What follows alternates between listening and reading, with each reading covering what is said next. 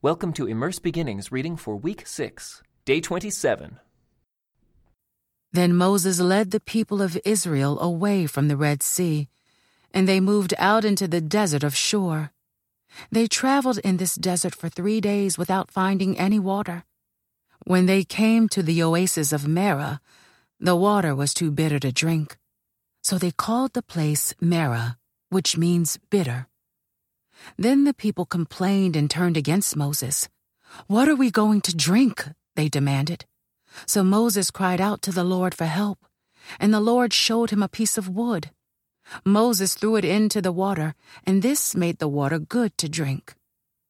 It was there at Marah that the Lord set before them the following decree as a standard to test their faithfulness to him.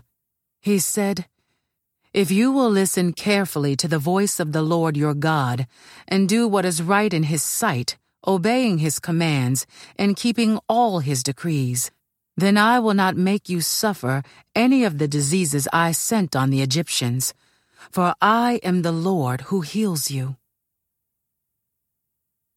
After leaving Marah, the Israelites traveled on to the oasis of Elim where they found 12 springs and 70 palm trees. They camped there beside the water. Then the whole community of Israel set out from Elim and journeyed into the wilderness of Sin, between Elim and Mount Sinai. They arrived there on the fifteenth day of the second month, one month after leaving the land of Egypt. There, too, the whole community of Israel complained about Moses and Aaron. If only the Lord had killed us back in Egypt, they moaned. There we sat around pots filled with meat and ate all the bread we wanted. But now you have brought us into this wilderness to starve us all to death. Then the Lord said to Moses, Look, I'm going to rain down food from heaven for you. Each day, the people can go out and pick up as much food as they need for that day. I will test them in this to see whether or not they will follow my instructions. On the sixth day, they will gather food, and when they prepare it, there will be twice as much as usual.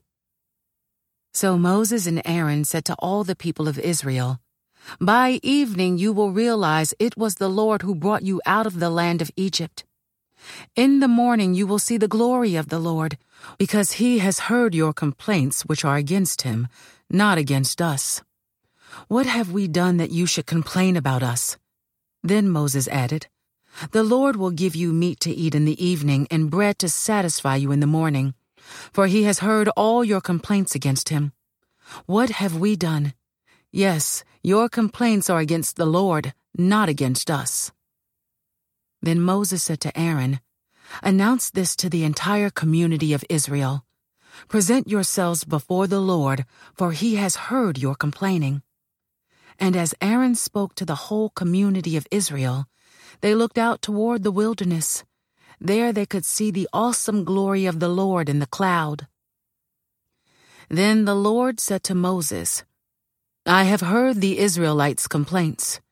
Now tell them in the evening you will have meat to eat, and in the morning you will have all the bread you want. Then you will know that I am the Lord your God. That evening, vast numbers of quail flew in and covered the camp, and the next morning the area around the camp was wet with dew. When the dew evaporated, a flaky substance as fine as frost blanketed the ground. The Israelites were puzzled when they saw it. What is it? They asked each other. They had no idea what it was. And Moses told them, It is the food the Lord has given you to eat. These are the Lord's instructions. Each household should gather as much as it needs. Pick up two quarts for each person in your tent. So the people of Israel did as they were told. Some gathered a lot, some only a little. But when they measured it out, Everyone had just enough. Those who gathered a lot had nothing left over, and those who gathered only a little had enough. Each family had just what it needed.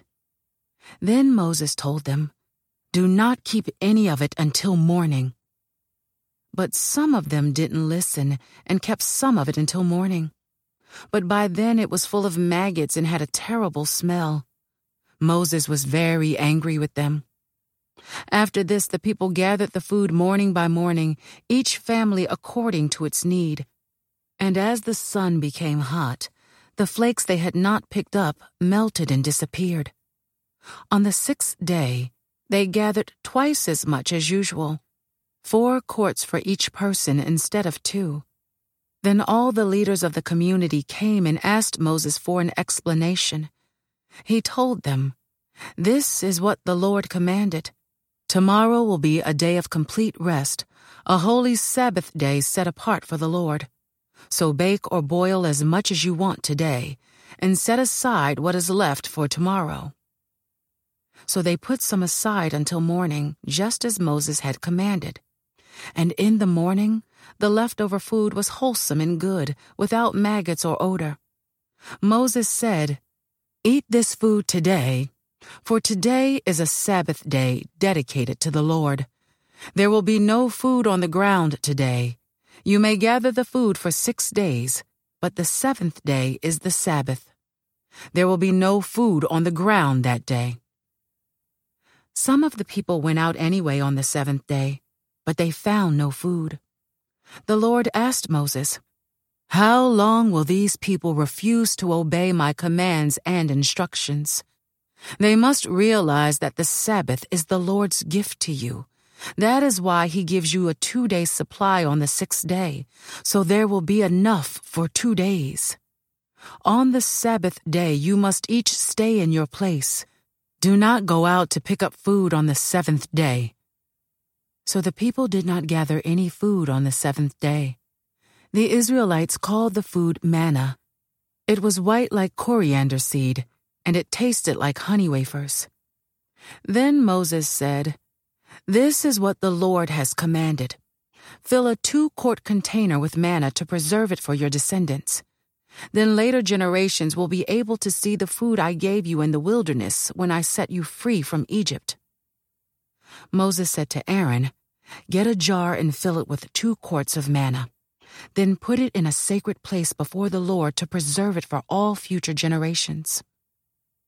Aaron did just as the Lord had commanded Moses. He eventually placed it in the Ark of the Covenant, in front of the stone tablets inscribed with the terms of the covenant. So the people of Israel ate manna for forty years until they arrived at the land where they would settle. They ate manna until they came to the border of the land of Canaan. The container used to measure the manna was an omer, which was one tenth of an ephah it held about two quarts. This concludes today's Immerse Reading Experience. Thank you for joining us.